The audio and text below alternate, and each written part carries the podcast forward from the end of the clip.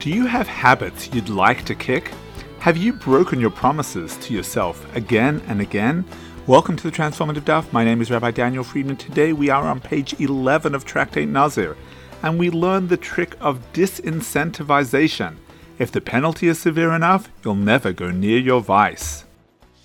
Welcome to the Transformative Daf, and thank you for being my chavrissa today. I like to begin with a story. Chaim had anger management issues. He was constantly raising his voice at his poor wife and children over the silliest little things. Finally, Leah convinced him to have a chat with me. "Have you tried promising yourself that you won't become angry?" I asked. "Of course, Rabbi," he replied. "I'm not happy that I get angry.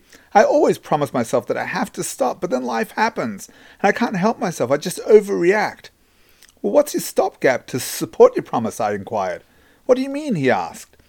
"Well, in order for your promise to have teeth," I explained, "you need to give it some sort of safety clause. For example, how about if you told yourself that any time you got angry, you would have to voluntarily fast for a day or give fifty dollars to tzedakah?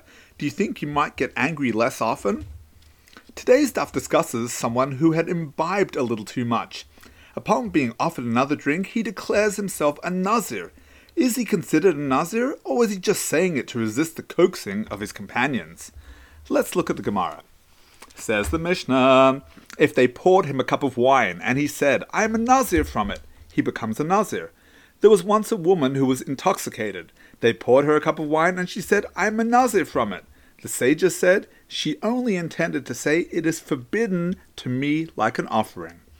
Says the Gemara, was the story cited to contradict previous ruling? You said in the first clause that he is a Nazir, and then the story with the woman was taught where we see that only this cup of wine is forbidden to her, implying that other wine is permitted. The Mishnah is incomplete and is teaching the following. If they poured a cup of wine for him and he said, "I am a Nazir from it," he is a Nazir. But if he is intoxicated and he said, "I am a Nazir from it," he is not a Nazir. What is the reason? He is like one who said, "It is to me like an offering." But if you're suggesting that this was his meaning, let him say so explicitly. The reason is that he believes, if I specify this cup, they will bring me another cup to bait me. Let me offer them a declaration that is absolute. And in this vein, there was once a woman. Let's analyze the Gemara.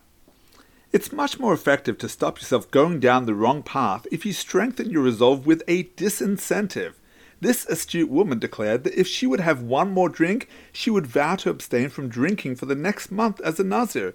Then became a simple matter of weighing up the drinks sitting in front of her. Was it worth it to have one more drink today if it meant that she would have to stay off alcohol for a whole month? Each of us has habits that we aren't proud of. I'm not talking about life-impairing addictions. Real addicts often won't even admit that they have a problem. But everyday people have everyday habits which they prefer they could kick. Sometimes, no matter how much they tell themselves that they shouldn't be doing something, they succumb. The trick is to strengthen one's resolve with a disincentivizing safety clause. Just like this woman who resisted the temptation to have another drink by threatening herself with an oath of Naziros, you need to find a way to create a counterbalance to your weak spot. Maybe, like Chaim, you're dealing with anger management issues. If you knew that if you were to get angry, you'd have to fast or part with a considerable sum of money, I bet you would maintain your cool much longer. Maybe you struggle with Lashon Hara or Shmiras Einayim, guarding your tongue or eyes. If you were to tell yourself that listening to the Yetzer Hara would incur an atonement of reciting a book of Tehillim, would you think twice?